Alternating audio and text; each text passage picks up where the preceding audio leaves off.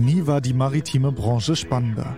Wir erleben einen Umbruch in fast allen Bereichen, von der Meeresforschung bis hin zu Schiffsantrieben.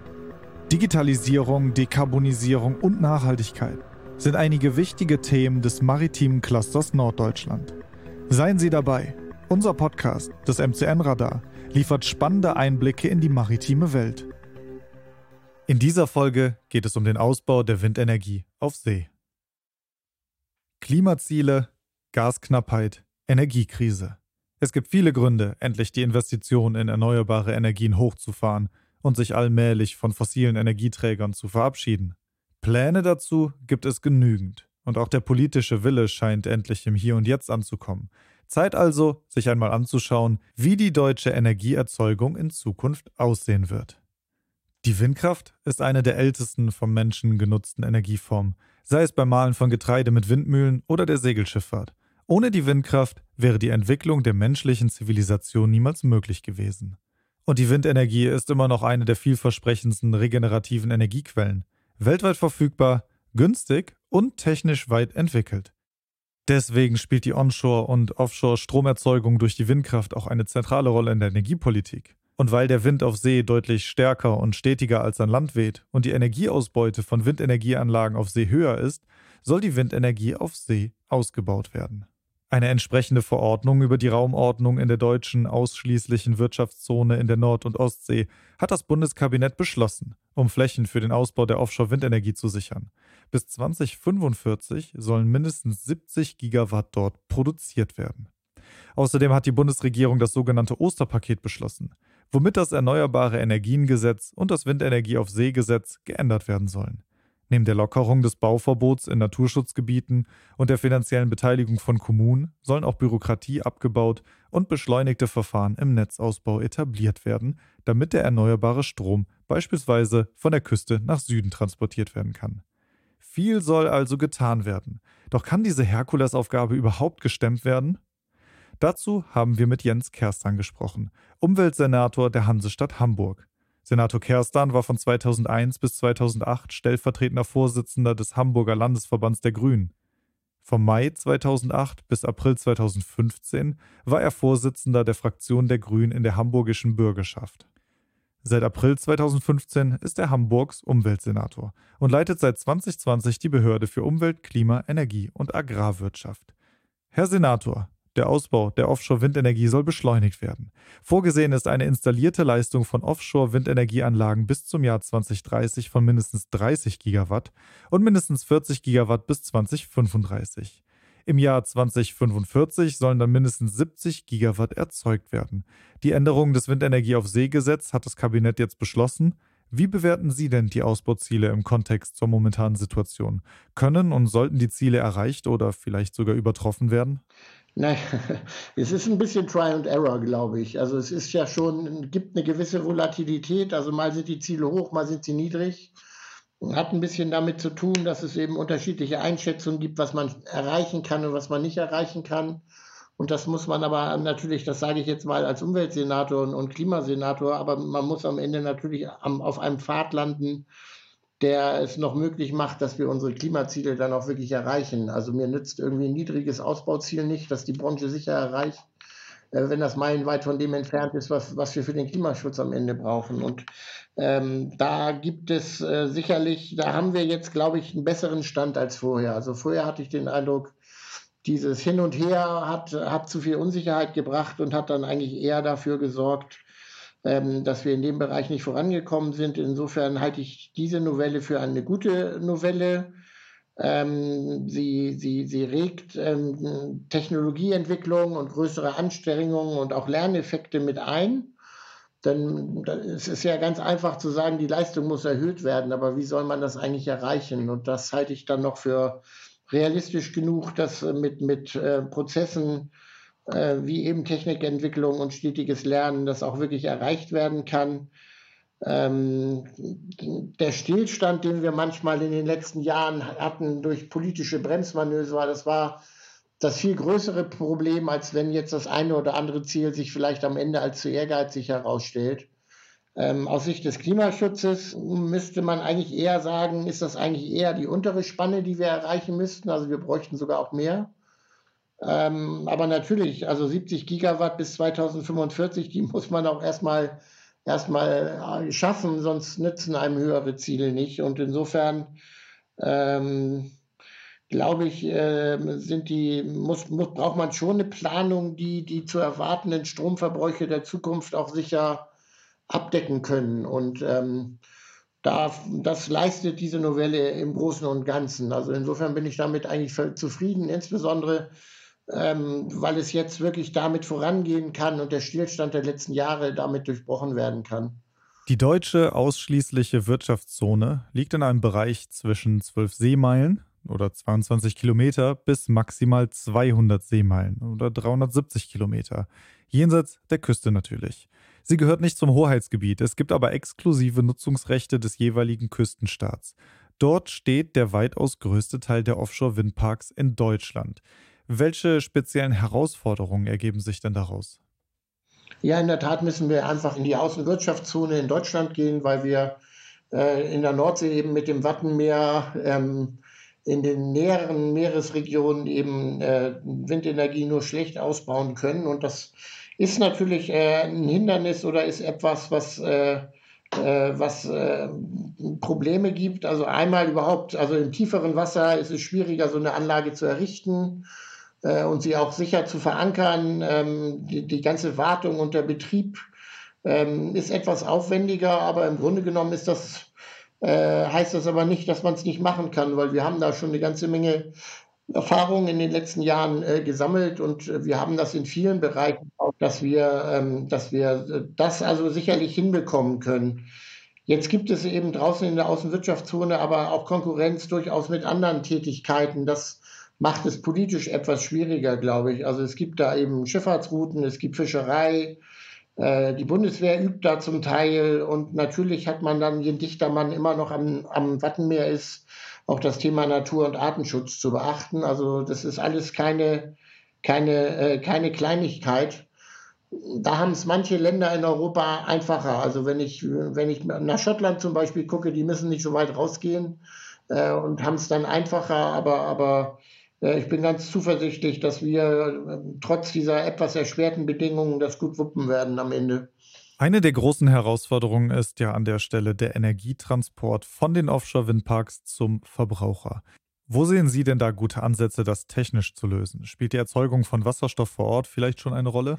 Naja, ich glaube, in der Vergangenheit, äh, in der Vergangenheit war, glaube ich, weniger die technologische Frage das Problem, sondern eher das, äh, äh, dass die verschiedenen Planungen nicht miteinander verzahnt und aufeinander abgestimmt waren. Also ähm, dass man einerseits den Ausbau äh, offshore hatte und, und dann aber äh, die Netzplanungen oder die, die Überlandleitungen auch nicht fertig waren.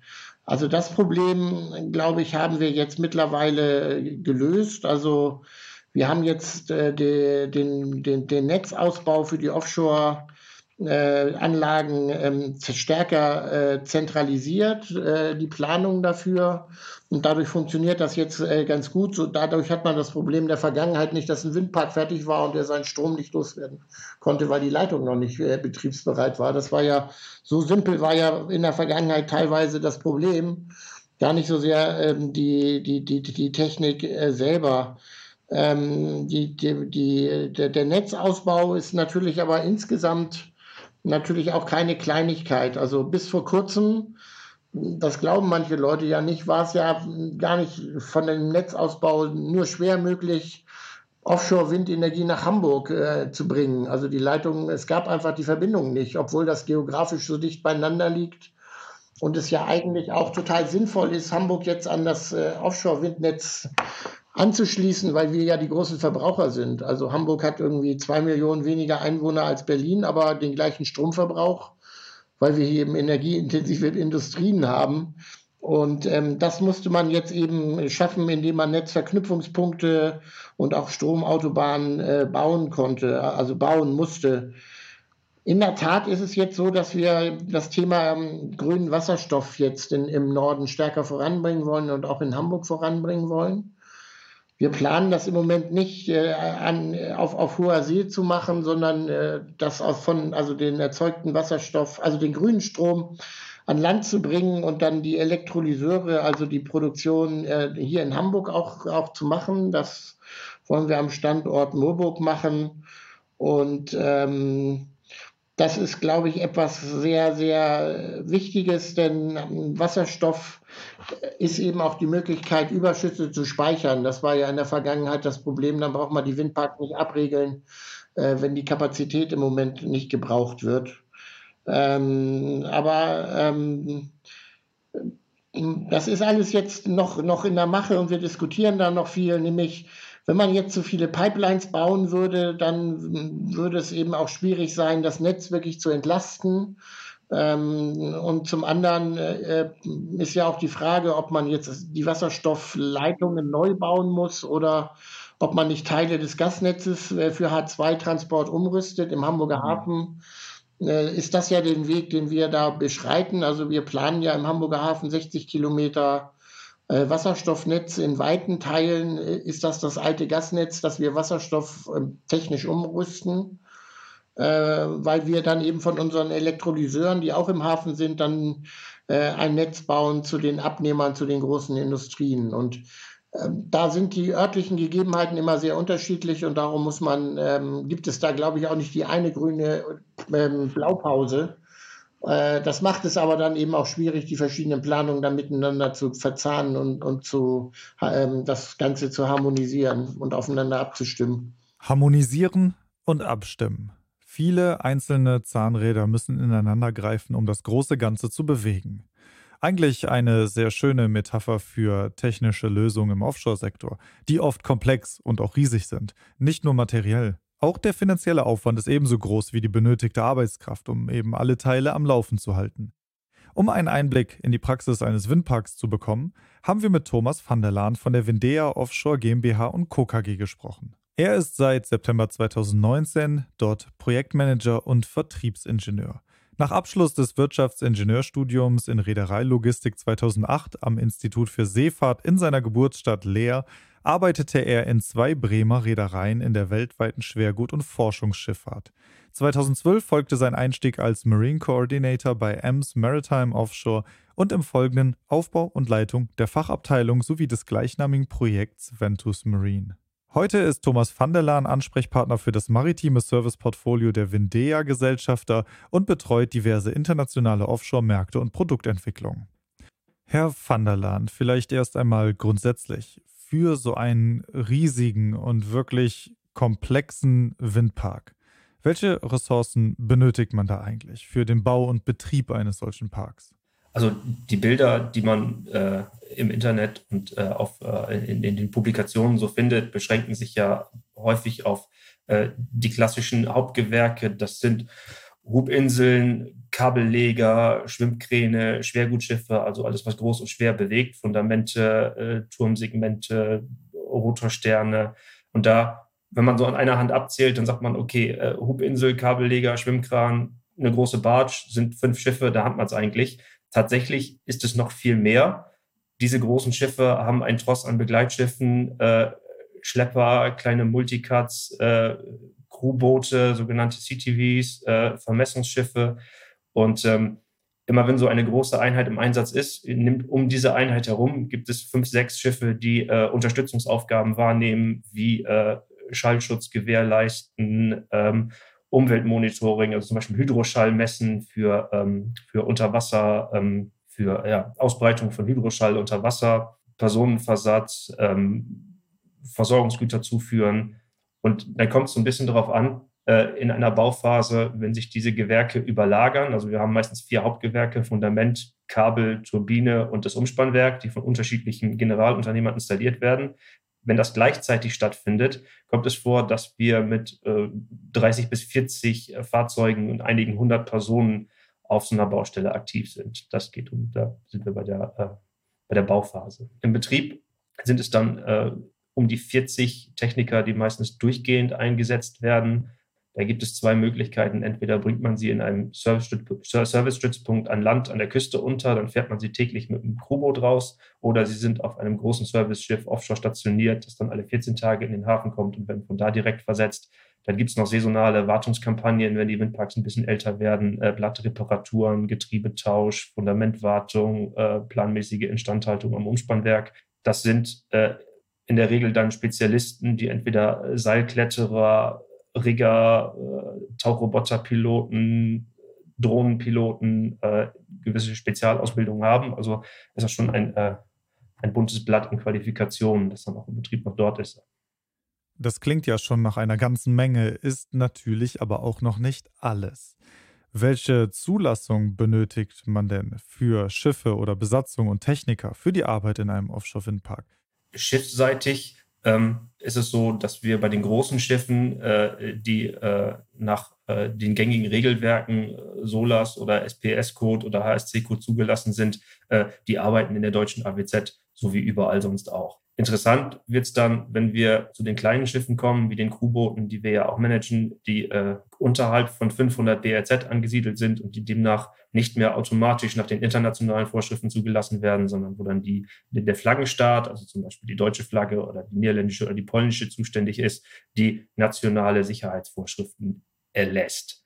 Das heißt, wenn Sie jetzt mit einem niederländischen Crewboot in der deutschen AWZ arbeiten wollen, benötigen Sie eine Bescheinigung von der deutschen BG, dass die Sicherheitsausrüstung und Rettungsmittel dieses Crewboots äh, dem Standard der deutschen Flagge gleichwertig sind.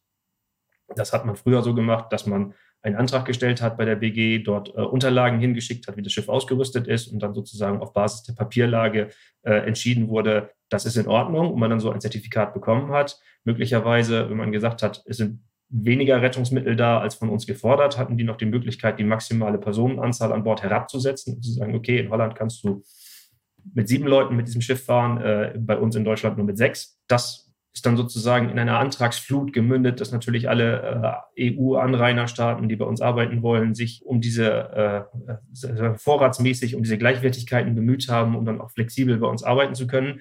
Deswegen ist die Behörde irgendwann dazu übergegangen, äh, das nur noch auf Basis einer Besichtigung auszustellen. Das heißt, die haben einen, äh, einen, Besichtiger dahin geschickt und äh, sich äh, vor Ort davon überzeugt, dass das äh, in Ordnung ist, was die Schwelle schon ein bisschen höher gesetzt hat. Und äh, soweit ich das verstanden habe, ist es tatsächlich heute so, dass man wenn man so eine äh, Gleichwertigkeitsbescheinigung haben möchte, sein Schiff in einen deutschen Hafen verholen muss. Das heißt, man äh, hat sozusagen, äh, früher äh, ist die BG im Zweifel auch nach Aberdeen geflogen, um dort ein Schiff zu besichtigen und eine solche Bescheinigung auszustellen. Heute sagt man, führ das Schiff bitte in einem deutschen Hafen vor, äh, damit wir auch eine ernsthafte Absicht erkennen, dass du deine Bescheinigung auch benutzen möchtest und dir nicht einfach äh, Vorratsbescheinigungen holst für äh, deine gesamte Flotte. Das machen wir nur noch in einem deutschen Hafen. Dann unterscheiden wir bei den Leuten, die auf den Schiffen sind, eigentlich immer zwischen äh, Seepersonal und Offshore-Arbeitern. Und für die gelten äh, per se auch schon mal unterschiedliche Arbeitszeitrichtlinien. Also die Seeleute, für die gilt das Seearbeitsgesetz. Äh, die müssen, um ein Schiff durchgehend besetzen zu können, äh, andere Arbeitszeitregeln einhalten als Offshore-Arbeiter. Fürs Arbeiten offshore gibt es eine Offshore-Arbeitszeitverordnung in Deutschland, die das regelt, wie viel der Offshore-Techniker arbeiten darf. Und die ähm, Befähigungszeugnisse der Seeleute prüfen die wenigsten Windparkbetreiber selber. Das heißt, die gehen wir davon aus, dass die sozusagen der, äh, der, der den Bus fährt, äh, da prüft der Windpark jetzt nicht, ob der auch einen Busführerschein hat. Da geht er davon aus, dass äh, das in der Verantwortung der Reederei geregelt ist und ja auch überprüft wird durch unsere Behörden, dass die Leute ihre Befähigungszeugnisse haben sehr wohl schicken sie regelmäßig, äh, also schickt der Kunde, der Windparkbetreiber, einen Besichtiger zum Schiff, der dann sozusagen stichprobenartig nochmal prüft, einen, einen, einen äh, IMCA-Inspektor, der sich das vor Ort nochmal anschaut, der vielleicht nochmal eine Stichprobe sagt und macht, kann ich mal dein, kann ich mal dein Patent sehen oder kann ich mal deine, äh, äh deine, dein, dein, dein äh, Endorsement für die deutsche Flagge sehen oder wie auch immer. Bei den Technikern ist es so, dass die äh, ein spezielles Sicherheitstraining für Offshore bekommen, meist nach dem Standard äh, GWO. Und da ist es auch so, dass jeder Techniker sich äh, mit seinen Papieren äh, beim Windpark anzumelden hat und die meist heutzutage automatisiert selber vor Arbeitsbeginn in eine Datenbank des Betreibers hochladen kann. Das wäre noch sehr heterogen. Es gibt nicht eine Datenbank, die das global für die ganze deutsche AWZ macht, sondern jeder Windpark hat sein eigenes System, wo ich, wenn ich mich als Techniker zur Arbeit anmelde, äh, die Nachweise für meine Sicherheitstrainings und für meine Gesundheitsprüfungen hochladen muss, bevor ich dann zur Arbeit freigegeben werde. Können denn Schiffsmechaniker und Ingenieure ohne weiteres auf den Anlagen eingesetzt werden? Wir werden immer wieder äh, gefragt, äh, weil unsere Schiffe ja auch, äh, unsere größeren Schiffe ja auch so 20, 30 Mann Besatzung haben. Da sind ja Decksleute drauf und äh, Schiffsingenieure, die können schweißen, die sind mechanisch und teils auch elektrisch wunderbar ausgebildet und so von ihrer Profession wären die auch durchaus in der Lage, äh, Arbeiten auf so einer Anlage durchzuführen. Das hat allerdings in der Praxis nie stattgefunden, weil der Mitarbeiter, der, der, der, der äh, Seemann auf dem Schiff ist bei der Reederei angestellt. Und wenn man sich das dann im Detail anguckt und überlegt, äh, wie ist der eigentlich versichert, wenn er nicht mehr auf dem Schiff arbeitet, sondern auf einer Offshore-Anlage und äh, wer haftet da für was? Und äh, da kommt es in der Regel dazu, dass das dann äh, nicht mehr funktioniert. Außerdem müsste äh, der Seemann, auch wenn es eigentlich äh, von der Praxis keinen Sinn macht, weil die Lerninhalte beim GWO-Standard und beim STCW-Standard eigentlich ähnlich sind und man eigentlich sogar sagt, der Seemann lernt im äh, Basic Safety STCW-Training eher noch mehr als der Techniker beim GWO-Training, müsste er trotzdem auch noch wieder äh, GWO-Trainings vorhalten, damit er die Anlage betreten darf. Das heißt, die müssten dann noch wieder äh, weiter geschult werden. Und dann kommt aus der Räderperspektive noch hinzu, dass man sagt, die können das zwar fachlich, und man würde vielleicht auch gerne mal jemanden auf so eine Anlage rüberschicken, um einfach mal ein Geländer zu schweißen, damit man da nicht jemanden extra kommen lassen muss, der irgendwie eine, eine Schweißzertifizierung hat, weil der das kann. Andererseits haben die mit dem Betrieb des Schiffes bei weitem auch genug zu tun, äh, um das Schiff instand zu halten, da man ja nur alle 14 Tage einen 24-Stunden-Hafenanlauf macht und ansonsten eigentlich wenig Möglichkeit hat, überhaupt im Rahmen so einer Charter äh, Wartung durchzuführen. Von daher frage ich mich persönlich auch, ob es denn überhaupt, also ob es realistisch ist, dass es für Schiffsbesatzungen Zeitfenster gibt, auch noch auf Offshore-Anlagen zu arbeiten oder ähm, ob das äh, überhaupt funktioniert. Was das Ganze noch zusätzlich verkompliziert, und da haben wir uns vor ähm, einigen Jahren schon mit beschäftigt, ist, dass ein, einer unserer Mitarbeiter, der in unterschiedlichen Rollen im gleichen Projekt tätig ist, ähm, durchaus in drei verschiedenen Arbeitszeitregelungen gefangen sein kann innerhalb einer 14-tägigen Rotation. Das heißt, wenn er wie ich zu Beginn meiner, meiner Offshore-Arbeitszeit in einer Betriebsleitwarte an Land eingesetzt wird, da gilt das deutsche Arbeitszeitgesetz. Das heißt, sie dürfen äh, bis zu zehn Stunden arbeiten, beziehungsweise wenn sie sonntags, äh, feiertags oder nachts arbeiten wollen oder mehr als zwölf Stunden am Stück, brauchen sie eine Sondergenehmigung. Die kriegen sie auch von der Gewerbeaufsicht, wenn sie das darstellen. Ähm, wenn ich dann danach als Seemann mich auf einem äh, Crewboot mustern lasse, dann gilt da Seearbeitsgesetz und MLC, wieder andere Arbeitszeitregelungen, wieder andere Pausenregelungen. Und wenn ich dann anschließend noch auf eine Plattform gehe und dafür einen Kunden auf einer Offshore-Plattform als Koordinator arbeite, dann kommt die Offshore-Arbeitszeitverordnung zum Zug. Äh, das führt schon seit Jahren äh, zu teils natürlich theoretischen Fragen, aber äh, im Jahresdurchschnitt passiert das bei den Leuten, die wir einsetzen, tatsächlich. Äh, wie viele Überstunden habe ich denn jetzt eigentlich, was für ein Freizeitausgleich steht mir zu, wie ist eigentlich meine Jahresarbeitszeit und äh, das haben wir durch einen äh, Masterstudenten von ein paar Jahren schon untersuchen lassen, haben im Grunde genommen einmal die, die Schwierigkeiten beschrieben, aber eine, eine ultimative Antwort gibt es darauf auch nicht. Das heißt eigentlich nur, dass man als, als Arbeitgeber besonders auf seinen Mitarbeiter Acht geben muss, dass er, äh, wenn er durch diese verschiedenen Arbeitszeitregelungen geschleift wird, dort ausreichend äh, Ruhe und, und, und äh, Ausgleich findet. Das wäre eher ein Punkt, wo ich sagen würde, da könnte man äh, eher als bei der, als bei der, bei, bei der Vereinheitlichung von, von, von äh, Zulassung zu Windparks könnte man eher dort ansetzen und sagen, es müsste eigentlich, müsste eine Offshore-Baustelle, die tickt in einem bestimmten Rhythmus, die arbeitet 24-7 und eigentlich müssten alle Leute, die auf See und an Land äh, auf dieser Baustelle tätig sind, für die müssten eigentlich die gleichen Spielregeln gelten. Also da wäre eine Harmonisierung, dass man sagt, man dehnt sozusagen das auf alle aus, die da arbeiten es gibt dem, es gibt dem Mitarbeiter auch ein bisschen mehr Sicherheit. Der muss ja selber auch gucken, was eigentlich, was jetzt eigentlich für ihn gilt. Schiffsmechaniker, Ingenieure und anderes Personal auf den Anlagen einzusetzen, ist, um es einmal bedacht zu formulieren, kompliziert. Nicht nur Nachweise müssen erbracht und überprüft werden, auch die Zuständigkeiten, Aufenthaltszeiten und Einreisebestimmungen von internationalen Arbeitskräften ist ein gewaltiger bürokratischer Akt. Dabei hilft Fleet Hamburg, ein Team deutscher und englischer Anwälte mit fachlichem Schwerpunkt im internationalen Handelsrecht und in allen Rechtsfragen der maritimen Wirtschaft.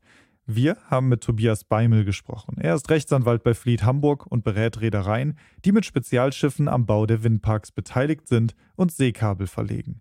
Ein Fokus dabei liegt auf Aufenthalts- und arbeitsrechtlichen Fragestellungen. Aufenthalts- und Arbeitsrecht. Um Recht zu sprechen, muss man vielleicht an erster Stelle einmal klären, welches Recht überhaupt gilt. Für den geplanten Ausbau der Windenergie auf See werden nämlich große Flächen benötigt, die hauptsächlich in der ausschließlichen Wirtschaftszone, aber auch im Küstenmeer zu finden sind. Herr Beimel, gehören diese Gebiete noch zur Bundesrepublik Deutschland und findet dort überhaupt dann deutsches Recht Anwendung? Also ja, das, äh, das, das Küstenmeer, äh, das gehört vollumfänglich zum, zum Bundesgebiet. Das erstreckt sich ja zwölf Meilen seewärts von der, von der Basislinie oder der Küstenlinie. Und ähm, anders ist es bei der ausschließlichen Wirtschaftszone, der sogenannten AWZ. Ähm, diese erstreckt sich bis 200 Seemeilen seewärts ab der Küstenlinie und gilt als, als ein Gebiet, äh, Juristen sagen, äh, ein, ein Staatsgebiet sui generis in dem äh, klar geregelt sein muss, welche Gesetze des Küstenstaats Anwendung finden sollen. Ähm, das äh, ist alles äh, geregelt in einem Seerechtsübereinkommen der Vereinten Nationen und dieses Völkerrecht bestimmt, welche wirtschaftlichen Interessen, aber auch Umweltschutzbelange der Küstenstaat, hier die Bundesrepublik Deutschland, in der AWZ ausüben und ähm, auch beachten ähm, soll. Ja, und gerade beim, äh, bei der Errichtung von ähm, Offshore-Windparks ähm, gehört dann dazu, dass künstliche Inseln und Anlagen und andere Bauwerke in dieser AWZ errichtet werden dürfen, um damit dann Strom zu erzeugen und diesen Strom dann auch quasi an Land zu transportieren. Ähm, es müssen aber vom deutschen Gesetzgeber für die AWZ explizit Gesetze erlassen werden, damit diese Hoheitsbefugnisse ausgeübt werden dürfen. Und das führt dazu, dass ähm, bei der Errichtung eines äh, Offshore-Windparks, ähm, der in der AWZ errichtet wird, ausdrücklich nur diese Gesetze gelten, die dafür geschaffen worden sind oder dafür Anwendung finden soll. Und im deutschen Küstenmeer allerdings äh, die gesamte Klaviatur des äh, zwingenden deutschen Rechts Anwendung findet. Ähm, das ist so ein bisschen der, der Unterschied. Für alle Rechtsleien unter uns klingt das noch sehr kompliziert. Herr Beimel, könnten Sie das noch etwas genauer erklären? Ja, also ich habe da ein, ein, ein Beispiel aus meiner täglichen Praxis, ähm, ein Kabelverlegeschiff, das ähm, die, die Offshore-Anbindungsleitung ähm, an, an Land äh, verlegen soll, also vom, bis, zum, bis zur Küsten, äh, Linie, das beginnt in der AWZ. Das fährt unter einer fremden Flagge, also nicht unter deutschen Flagge, ist bemannt mit Drittstaatsangehörigen, also ähm, Menschen, die nicht aus der EU kommen und ähm, ja, verlegt diese Offshore-Anbindungsleitung in der AWZ und dann fährt es irgendwann zwangsläufig ins deutsche Küstenmeer ein. Und ähm, ab da gilt dann das äh, deutsche Recht, was dazu führt, dass diese Seeleute, aber auch die Offshore-Arbeitskräfte an Bord dieses Schiffes, ähm, wenn sie nicht aus der EU kommen, plötzlich eine Arbeitserlaubnis für Deutschland benötigen. Und ähm, das äh, ja, führt aber auch dazu, dass weitere Gesetze, äh, die in Deutschland Anwendung finden, zwingend Anwendung finden, zum Beispiel das Mindestlohngesetz. Ähm, und ähm, die, ja, es ist ein bisschen unvorhersehbar oder es war es ein bisschen überraschend für, für die, ähm, für die Unternehmen beziehungsweise auch für die, für die Räder, wenn dieses Schiff, das unter einer fremden Flagge fährt und äh, dessen ähm, Verlangerechtsregime man bisher dachte, dass das ähm, Anwendung finden würde, plötzlich nicht mehr der Fall ist und die äh, privilegierten Vorschriften der Schifffahrt nicht mehr an Bord dieses Schiffes Anwendung finden. Das äh, dachten wir eigentlich bisher, dass das der Fall sei. Aber das Bundesverwaltungsgericht hat das letztes Jahr bestätigt, dass ab ja, dem Eintritt ins deutsche Küstenmeer, also im, im gesamten deutschen Bundesgebiet, dieses Aufenthaltsgesetz Anwendung findet und Drittstaatsangehörige einen Aufenthaltstitel benötigen, der zur Erwerbstätigkeit berechtigt. Ähm, das wird auch kräftig kontrolliert von der Bundespolizei ähm, und kann in, ja, Extremfällen zu Arbeitseinstellungen, zu Off-Hire-Problematiken führen, die äh, immens sind und den ganzen Zeitplan durcheinander bringen können. Zeitpläne durcheinander bringen kann auch sehr gut bürokratischer Aufwand. Und danach hört es sich aktuell an. Gibt es denn seitens des Gesetzgebers Bestrebungen, dieses Verfahren zu verändern oder wenigstens diesen bürokratischen Aufwand zu reduzieren? Ja, also der Gesetzgeber hat das äh, zum Glück erkannt, äh, dass der äh, immense Bedarf an Offshore-Wind nur mit Drittstaatsangehörigen möglich ist, denn ähm, die, die, die Schiffe, die Besatzung, die Seeleute, aber auch die Offshore-Arbeitskräfte in der Fülle, die, die kommen nicht nur aus der EU und äh, entsprechend hat der Gesetzgeber reagiert und im Osterpaket eine Reihe von, von Änderungen auf den Weg gebracht. Darunter auch eine Novelle der sogenannten Beschäftigungsverordnung, die sich mit der Beschäftigung eben von Drittstaatsangehörigen in, in Deutschland äh, beschäftigt und hat dort einen neuen Tatbestand ähm, geschaffen, der explizit auf die äh, Seeleute und aber auch die Offshore-Arbeitskräfte zugeschnitten ist, um diesen für einen gewissen Zeitraum in Deutschland das Arbeiten bei diesen Projekten ähm, zu vereinfachen oder zu ermöglichen. Und äh, da, darunter fällt unter anderem eine Nichtbeschäftigungsfiktion. Ähm, einem Zeitraum von 90 Tagen innerhalb von zwölf Monaten soll dann überhaupt gar kein Visum mehr ähm, oder eine Arbeitserlaubnis nicht mehr notwendig sein. Es bleibt also noch viel zu tun. Aber das hat unsere Bundesregierung erkannt und mit den Veränderungen des Erneuerbare Energiengesetzes und des Windenergie auf See Gesetzes sind erste Schritte in die richtige Richtung getan. Laut Innenministerium sind unter anderem umfassende Maßnahmen zur Verfahrensbeschleunigung geplant, um eben schneller Windparks bauen zu können. Außerdem sollen Umweltprüfungen und Beteiligungsrechte laut dem Gesetzentwurf stärker gebündelt werden. Wiederholte Prüfungen derselben Fragestellungen, wie sie derzeit vorkommen, sollen entfallen. Die Verfahren sollen weitgehend digital gemanagt werden. Ihre maximale Dauer soll gesetzlich begrenzt werden. Die Anbindung eines künftigen Offshore-Windparks ans Stromnetz soll künftig direkt nach Aufnahme einer Fläche in den Flächenentwicklungsplan vergeben werden. Allein diese Maßnahme werde die Auftragsvergabe um mehrere Jahre beschleunigen, so das Innenministerium. Weiterhin sind in dem Gesetz auch Vorgaben zur Planung und Genehmigung von Wasserstoffpipelines erwähnt. Diese könnten dazu dienen, zum Beispiel auf dem Meer nicht nur Strom zu produzieren, sondern in speziellen Anlagen auch grünen Wasserstoff, der dann per Pipeline an Land fließen könnte, um dort weiter verwertet zu werden. An diesen Maßnahmen und Investitionen sieht man auch die Wichtigkeit der Windenergie und welche Rolle sie in der deutschen Energieerzeugung der Zukunft spielen wird. Denn eins ist klar, von fossilen Energieträgern müssen wir uns so schnell es geht verabschieden, damit eben das Verpassen von Klimazielen, Gasknappheit und weltweite Energiekrisen endlich der Vergangenheit angehören. Wir bedanken uns bei allen Hörerinnen und Hörern unseres Podcasts. Nicht vergessen, den Podcast abonnieren und keine Folge in der Zukunft verpassen. Weitere Informationen zum Ausbau der Windenergie auf See finden Sie natürlich auf unserer Homepage unter www.maritimes-cluster.de.